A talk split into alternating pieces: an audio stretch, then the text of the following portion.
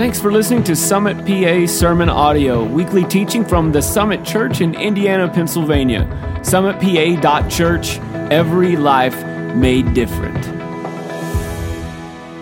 I am Kim Massengale. I'm Pastor Mel's wife. And um, he is taking a little break, which I am thrilled about. He's taking a staycation. He'll be back next weekend. Um, but how many of you know our senior pastor needs some rest? And that's a good thing. Yeah, it is. And so um, I got started running a fever on Friday and have a nasty whatever it is. That's why I'm not shaking hands today. You can thank me later. Um, but I, I was really worried that I wasn't going to get to preach and that he was going to have to pinch hit for me, which he would have. But I'm thankful he gets the time off. And for him, a staycation works. Um, if I take a staycation, I see all of the dust and all of the dishes and all of the laundry, and he magically sees none of it. I don't, it's a miracle. I don't know how. He's awesome, though. I love him very much. Um, so I get to bring the Word of God to you today, and I very much see it as something that I get to do. Um, I am honored that I get to bring the Word of God to you today. And so we have been in the um, book of Ephesians for the last few weeks. And, um, and so I'm going to be talking about Ephesians 4 1 through 16 today. So, if you missed the other sermons, I would encourage you to go back and listen to them online and get caught up. Um, the first three chapters of the book of Ephesians are powerful, and they are to teach us what God did for us on the cross, the grace that we couldn't um, earn, the grace that we couldn't work for, the grace that we didn't deserve, that He freely gave us. And um, the final three chapters, which we're going to dive into today, part of them, the beginning of them, teaches us okay, now that you understand what Christ did for you, here is what your responsibility is. And, um, and so that's what we're going to dive into right now. And um, Mel talked about it last week, but he, Paul closes out chapter 3. Paul is if you're new to church, Paul is was an apostle. He's who wrote the book of Ephesians, and um, he closed out chapter three of Ephesians with a prayer for the people, which I've already quoted. And many Christians, if you've been in church for any length of time, know it that God will far, do far more than you could ever ask or imagine. And I think that this is key here because Paul is reminding us that in your wildest dreams, whatever you could ask God for, He can go above and beyond. And it's Him that does the work in us. Like, you can't conjure up enough um, belief, you can't conjure up enough. Um, things, good things to say about yourself. You can't conjure up enough strength to do the things that He's asking you to do. It's Him that does the work in you and he can go above and beyond. And do you know why he does that? Do you know why he goes above and beyond if we let him? It's so he gets the glory. Because he wants to be able to say, he wants people to be able to say about you, ah, man, I know that Kim couldn't do that on her own because I know her, you know. But that must be God. That's what you want people to say about your life. For them to be able to look at you and say, man, I know Steph. But God, but God is using her in an incredible way that, you know, that she can't do on her own. That's what you want God doing in your life. And so um, in chapter 4, I said it in the last, um, last service. Wow, I was struggling for that word. that Todd, Pastor Todd always says anytime you see the word therefore, you have to pay attention to what it's there for. Yeah, that's like old school preacher preaching, and Todd's, Todd's only a few years older than me, but he gets old school sometimes. Um, but Paul starts off the chap- chapter 4 with the word therefore.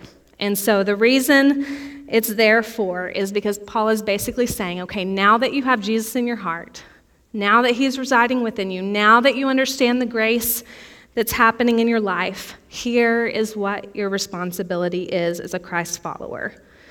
So we're going to read verses 1 through 16. It is a lot, and I'm going to need a drink afterwards, like this kind of drink, just to clarify. Water.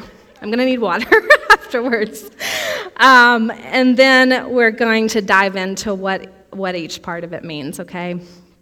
So, starting with verse 1 I, therefore, a prisoner of the Lord, urge you to walk in a manner worthy of the calling to which you have been called, with all humility and gentleness, with patience, bearing with one another in love, eager to maintain the unity of the Spirit in the bond of peace. There is one body and one Spirit, just as you were called to be the one hope that belongs to your call one Lord, one faith, one baptism, one God and Father of all, who is over all and through all and in all. But grace was given to each one of us according to the measure of Christ's gift. Therefore, it says, When he ascended on high, he led a host of captives and he gave gifts to men. In saying he ascended, what does it mean? But that he had also descended into the lower regions in the earth. He who descended is the one who also ascended far above all of the heavens that he might fill all things. And he gave the apostles, the prophets, the evangelists, the shepherds, and teachers to equip the saints for the work of the ministry, for building up the body of Christ, until we all attain to the unity of the faith and of the knowledge of the Son of God, to mature manhood, to the measure of the stature of the fullness of Christ, so that we may no longer be children tossed to and fro by the waves and carried out by every wind of doctrine by human cunning, by craftiness and deceitful schemes. Rather, speaking the truth in love, we are to grow up in every way into Him who is the head, into Christ, from whom the whole body, joined and held together by every joint with which it is equipped, when each part is working properly, makes the body grow so that it builds itself up in love. It's good stuff. But I think sometimes when we read a big passage of scripture like that, we're like, okay, I, some of that makes sense to me, but not all of it. How many of you are like, can be like that? Yeah. So we're going to break it down.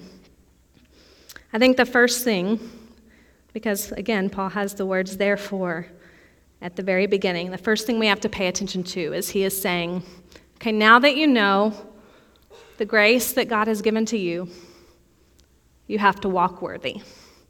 You have to walk worthy. And um, it's time to grow up, is basically what Paul is saying. I'm not saying that, Paul is saying it. You can blame it on him. And sometimes Paul gets in our business.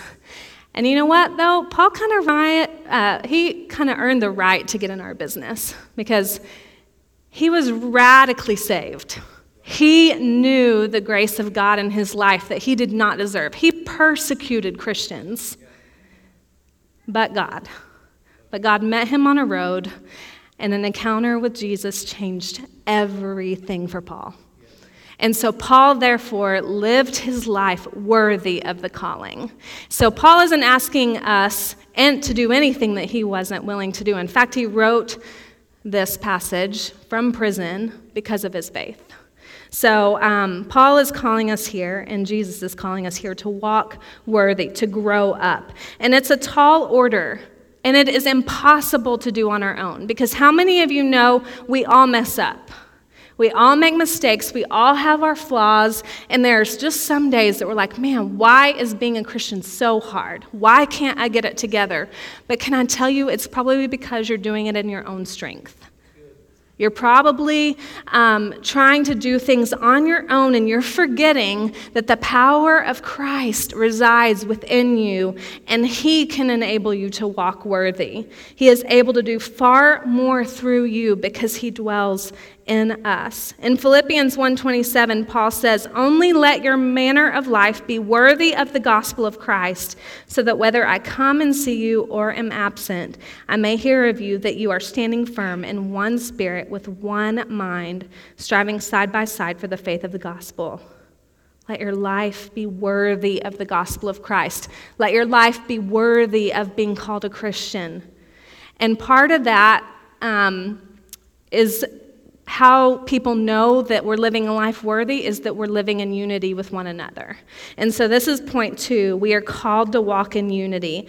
In verses two through four, Paul talks about the unity that we are called to maintain with other believers. So this isn't a passage directed to you maintaining unity with a non believer, which is important, but he's specifically talking to the church at Ephesus and saying, hey, now that you Jews and Gentiles, some of you have become Christians and believers, and you really don't like each other. You really disagree with one another on some things. But now that you've accepted Jesus as your Lord and Savior, you have got to be unified. You've got to lay your preferences down. You've got to grow up, and you've got to walk in unity.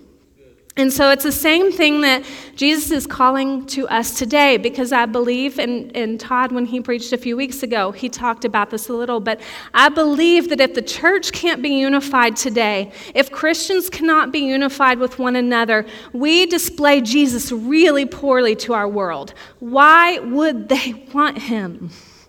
Why would they want him if you can't get along? And you all get along. I know you all love and adore each other. But what about that Christian at the other church? They're a part of the body of Christ too. What about that other Christian in your workplace? They're a part of the body of Christ too. And so Paul gives us a manual here on how to keep unity. And these are hard things. But again, does, God doesn't call us to hard, He always calls us to hard things. God never calls us to easy things. But the hard things that He calls us to, He will equip us to do it. We aren't doing it in our own strength because I'm telling you, we can't. Because the first thing Paul is telling us to do is he's telling us to walk in humility. And in Paul's day, pride was highly prized. And I would say, really, in our world today, especially here in America, pride is still highly prized. Wouldn't you say so? It's all about me, it's all about self promotion. It's all about, I made my way for myself, even in the church. It can be that way. Um, we get caught up in our own rightness. We get caught up in being right. And a lot of times it's being right about things that don't really matter in eternity.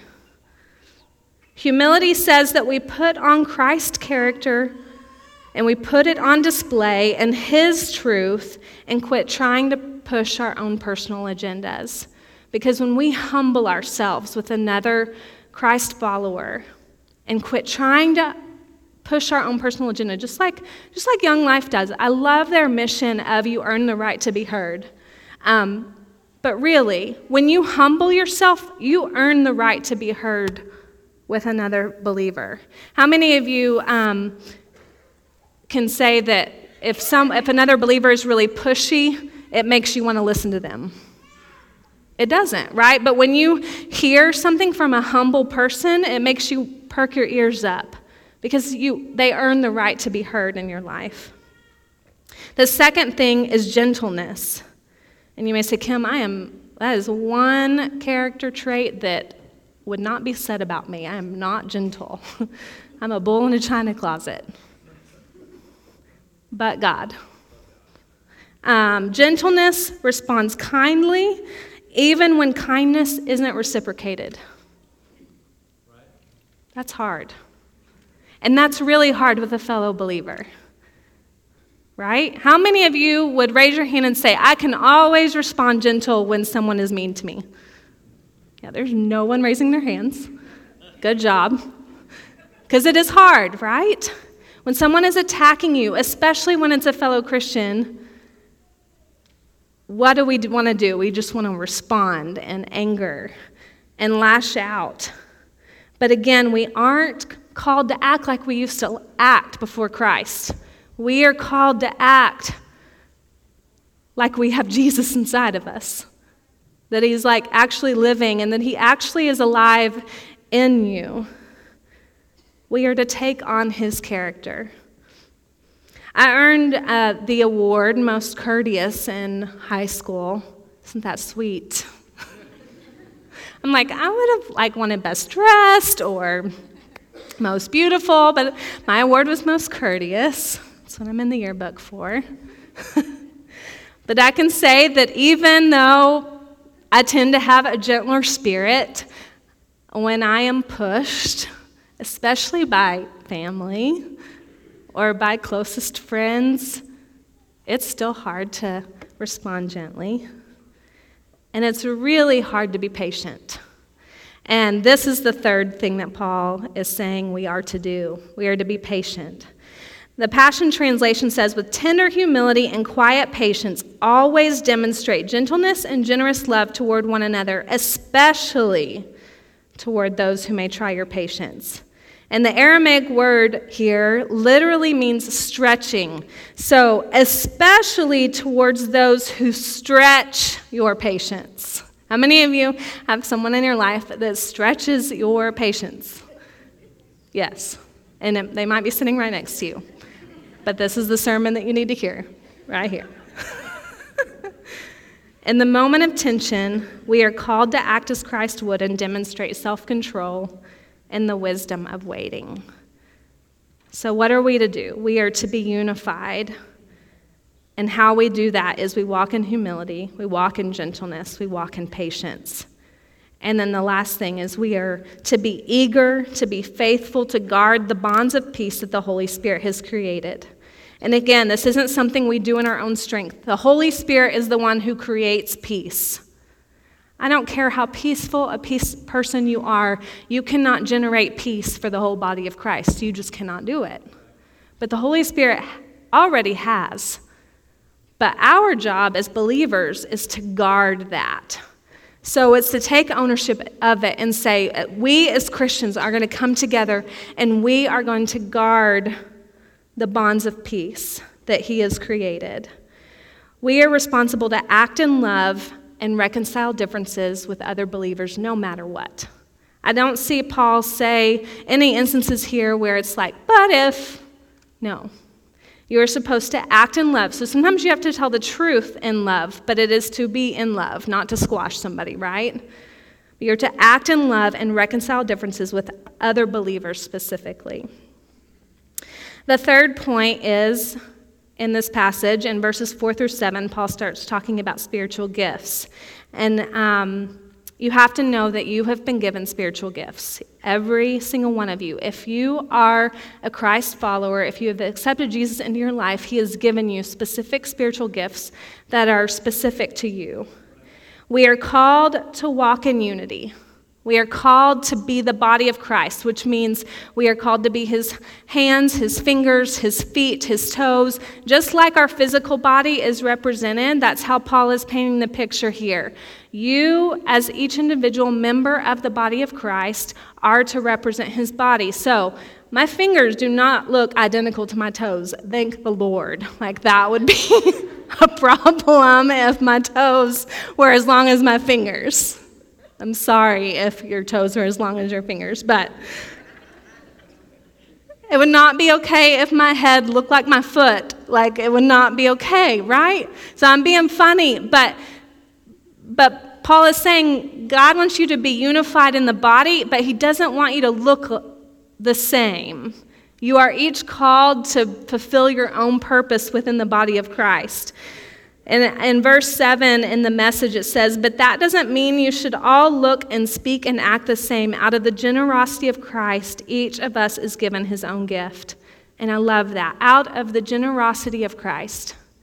He purposed you and your seat, whoever you are, with a specific gift that only you can fulfill on this planet.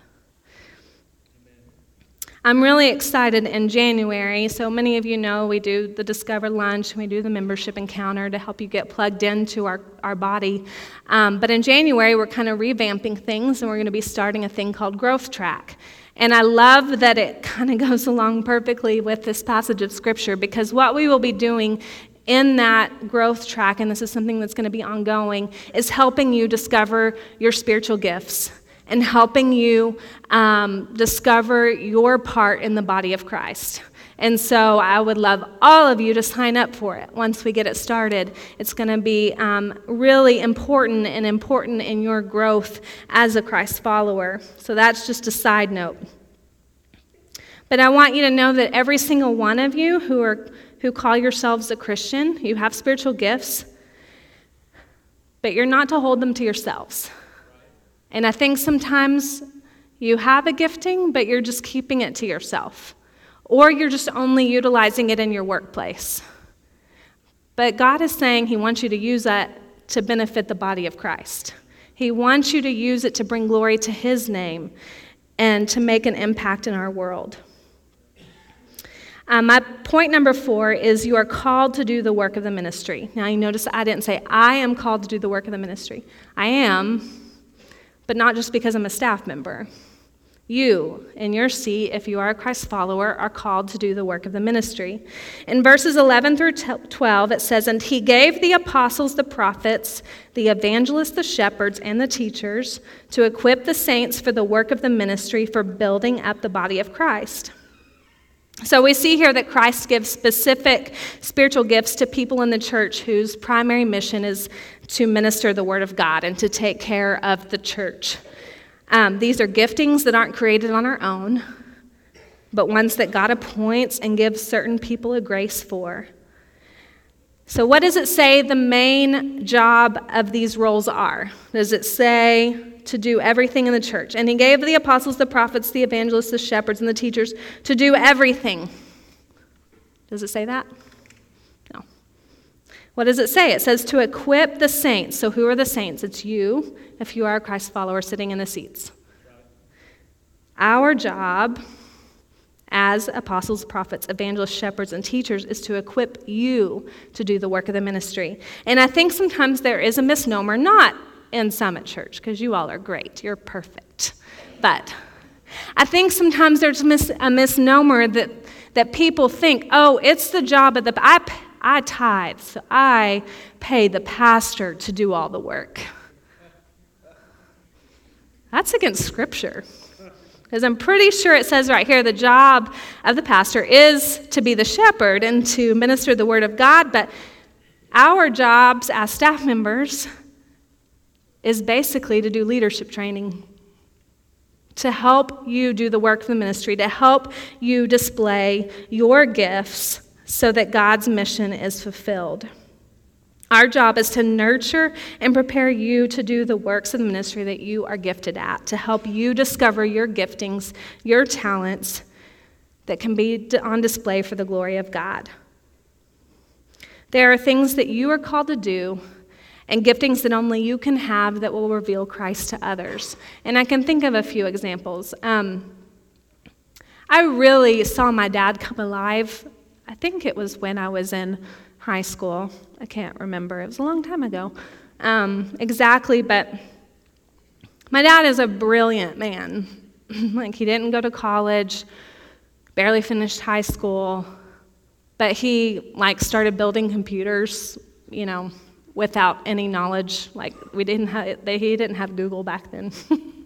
So he started building computers and taking things apart and putting them back together and just owned a computer business my whole life and also owned an internet service provider company. My dad is just, he's brilliant. But you know when I saw my dad come alive? Was it when he started using those giftings that God had given him for the church and for the world? So he started getting connected in our church and started teaching other young men how to build computers. He started um, making sure everything in the church that was tech run properly. He didn't get paid, he just served, used his giftings that God had given him. He began to go to El Salvador every single year to put in telephone systems and the internet. That's when I saw my dad come alive. Those things brought my dad more joy than making another sale. And I will say to you that you have the similar giftings. Maybe you have an, a gift at event planning or at making things beautiful, or um, maybe you're great at systems. I don't know. There are so many things I could name off today, but you have a gifting that God created for you that you could be utilizing to build up the body of Christ. And I think so many times the enemy tricks us into believing that your giftings are useless within the body of Christ. But don't you think that's how the enemy would work? Because I believe that we come alive when we do the things that God has put on the inside of us. I can think of several people in our church who I have seen grow leaps and bounds. But they only started growing and only started maturing when they started serving. And they only started applying their giftings for the body of Christ. And number five is we are called to grow up and do our part. Again, Paul pretty much says this. I'm not. Put your big girl pants on. Put your big boy pants on. What Paul's saying. It's time to grow up. Now that you're a Christ follower, it's time to grow up. And this, this means a child who's like children can serve. Children can use their giftings. It doesn't matter your age. If you are a Christ follower, this applies to you.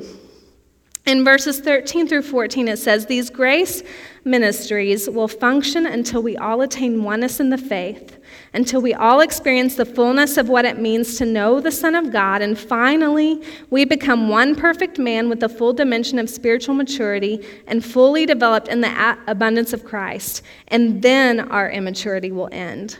And we will not be easily shaken by trouble, nor led astray by novel teaching or by the false doctrines of deceivers who teach clever lies that sounds like truth only to pull us into their flock. Christ's design for spiritual gifts is to build up his bride, the church. Now, we can get off track and we can make it about us. And I see that happening in the church world where we begin to make it for our glory, and the Instagram posts with our own quotes start to happen. And I'm not trying to be critical, but I'm saying it's not for our glory, it's for His. And um, sometimes we only want a position that's prominent or that can be stage worthy. Every part of the body works and is so important. The goal of the entire, for the entire body of Christ, for every single one of you, is to reach maturity. If you are like struggling in your faith and you feel like you're not getting anywhere, that you're just kind of a hamster in a wheel, and you're not really growing in your faith, you're not really applying scripture to your life, it's because you're required to, do something. Like it says not to be hearers of the word, but doers of it. And so, if you're not growing in your faith and you still find that you're immature in your faith, it's because you're not doing anything with it. Um, the church so often now is treated like a restaurant. Like, and I think Paul would have even said this, but he didn't have Facebook back then. but it's kind of like if we get bad service at a restaurant, we have no problem letting all of our friends know, putting it on Facebook, complaining about the service we got, right? Because we want everyone to know do not go there because they're terrible. But do you know what breaks my heart? I see people, Christians, and I will say Christians because I don't think it's ever in love, do the same thing to the body of Christ. It hurts, and it's not just because I love this church specifically, but I do love this church.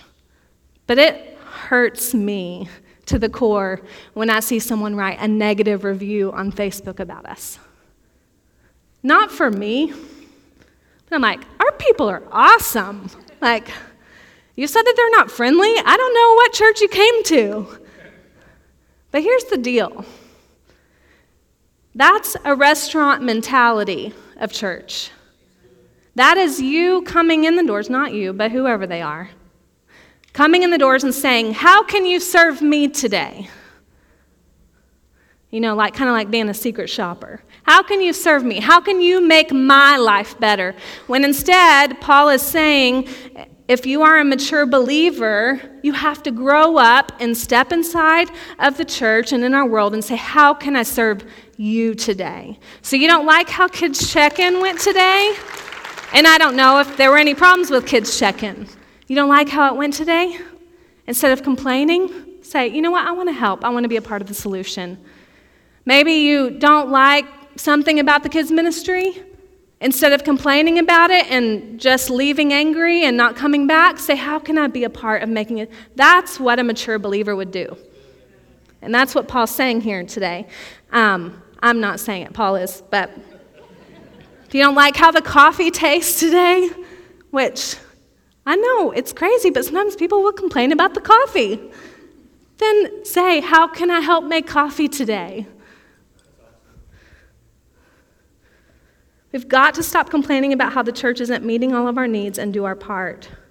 Paul says that when we are plugged in, when we are growing, when we are maturing, when we are functioning as one body, each using our giftings in the church and in our world, we will grow up. We will mature. The immaturity will end. And here's another thing we won't be swayed by false teaching. So here's what happens a lot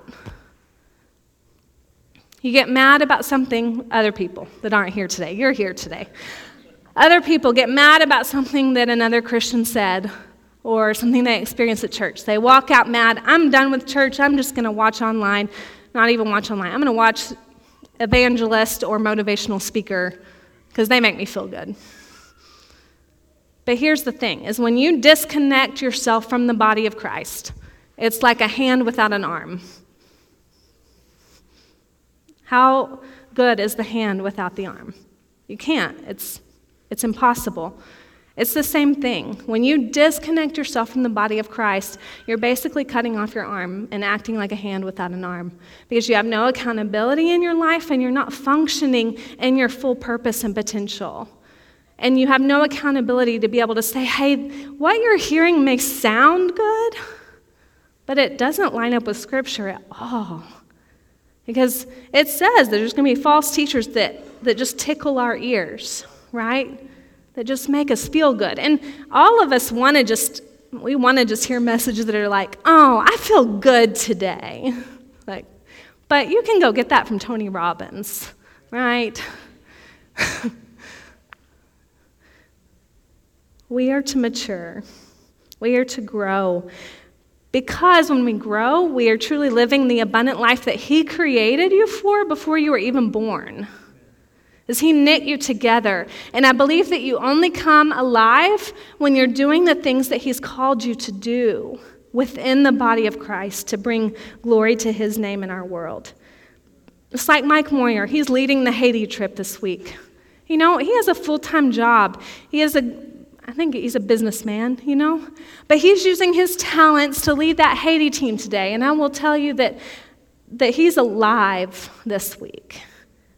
I love how Bill and Sarah Kuchma are passionate about Financial Peace University and how they're coming alive teaching it because, it because they know it made a difference in them.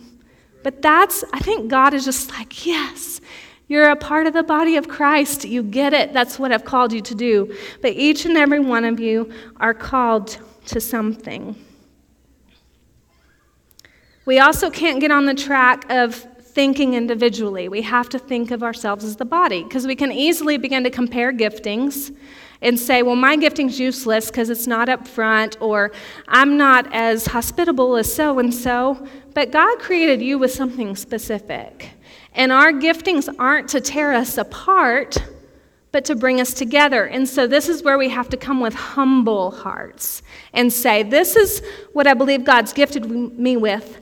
How can I serve you? Right? Not, I can do it better than you. But how can I serve you? How can my giftings be used to build up the body of Christ? Our diversity is an asset. We each bring something wonderful to the table. And when we come with humble and willing hearts and not out of selfish ambition, we will together build up the whole body of believers. And honestly, I believe this is when the world takes notice of the church as a whole. Because we're all the body of Christ, no matter where people are sitting in in a Christian church today. When we take part and we say, What can I do to own my part? Because you want to get to the end of your life and you want Jesus to say to you and look you straight in the eyes and say, I gifted you with this, and you honored me with it. Well done. Don't you want your dad to say, Well done? Yeah. But you have to remember, he's not calling you to do it for him. I mean, he is calling you to do it for him, but he's calling you to do it with him. He's not calling you to do it on your own. So there's some questions that, well, I'm going to read one last passage and then I'm going to close it out. But in verses 15 through 16 in the message, it says, God wants us to grow up, to know the whole truth and tell it in love. He wants us to know the whole truth and tell it to others in love, not in hate, like Christ in everything. We take our lead from Christ, who is the source of everything we do. He keeps us in step with each other. His very breath and blood flow through us, nourishing us so that we will grow up healthy in God, robust in love. He is the source of everything we do, and He will be the one to keep us in step with each other. We, the world will know us by our love. They will know the body of Christ and want to be a part of it if we are all stepping into what He's called us to do and all doing our part. I mean, that is when God can do above all we ask or imagine when we do our part and we step into obedience. This is nothing. What God is doing at Summit Church, what God is doing in other places around the world, this is nothing. Like we have capped Him so much because there's so many of us still not stepping out and doing what He's called us to do and operating as one body. So, here's some questions I want you to ask yourself. Number one, am I living in unity with other believers? And if not, how can I do my part and mend fences? Now, again, you're called to just do your part. You're called to respond in gentleness, patience, and in humility. And this doesn't just mean believers here in our church, but it may be your friend at another church that you're in disunity with. Am I living in unity with other believers? If not, how can I do my part and mend fences? Number two, am I using my giftings to further the mission of Christ in my local church and in my world? How can I serve to build the body? And number three, is Christ your source today, or are you doing things in your own strength? Let's bow our heads. God, you are so good. You are so faithful. And God, I thank you for sending your son to die for us so that we could live an abundant life with you, a life that you created us for. And God, we humble ourselves today and we ask you, how do we do our part to make your name great? How do we do our part to see other people come to know you? God, I pray that your presence would just fill this place. I know that it's already here, but God, I just ask that you would move in our hearts today. I pray that you would move in me. I pray that you would move in every person that is in here, God, that our hearts wouldn't be hardened, but God, that we would hear your truth because your truth sets us free. Your truth makes us come alive, and it helps us to love other people so much better. Now, with every eye closed and all the heads bowed. Maybe you're here today and you say, Kim, I'm not a Christ follower. I have been doing things on my own, and I know that I know that I'm made for more. Maybe maybe you don't even know that you're made for more, but you want to be made for more. Maybe you try to do things completely on your own and you know that you need Jesus today. If you say, I need to quit doing things on my own, I need to accept Jesus as my Savior, I want to be a part of the body of Christ today, would you just raise your hand? And no one's looking around. Yeah, I see you over here to the left, a bunch of. Yes, I see you in the center.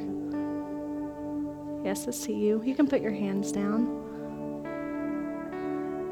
Anybody else today that says, I want to be a part of the body of Christ? I want to quit operating in my own strength. Praise God. Let's all pray this prayer together. Let's repeat after me. Dear Heavenly Father,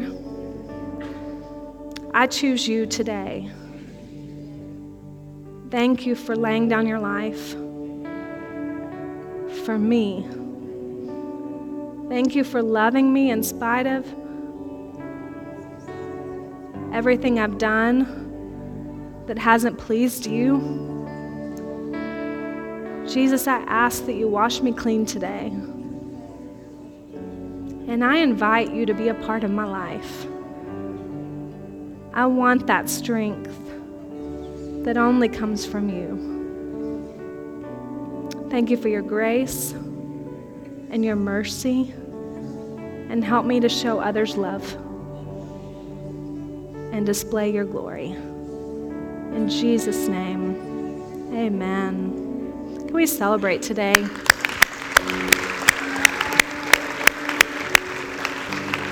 It's a beautiful, beautiful thing when we surrender and we say, Jesus, I need you. And that's hard sometimes for us.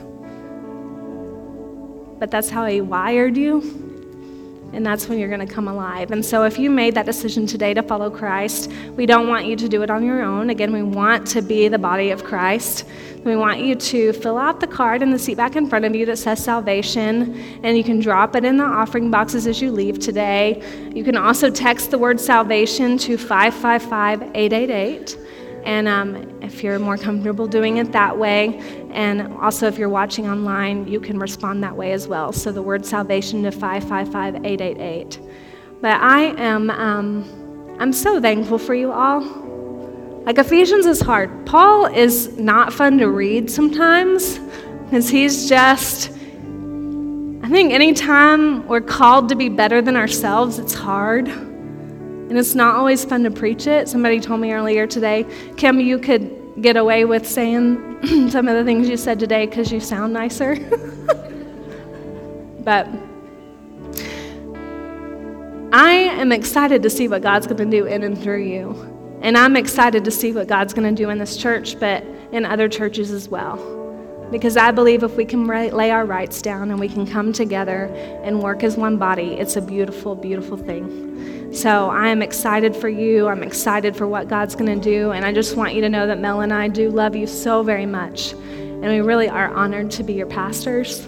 And um, this is a great place to be. And we're, we're never going anywhere unless God, like, he'll have to, like, drag me out of Indiana. Um, this is my home, and I love you guys. Thank you.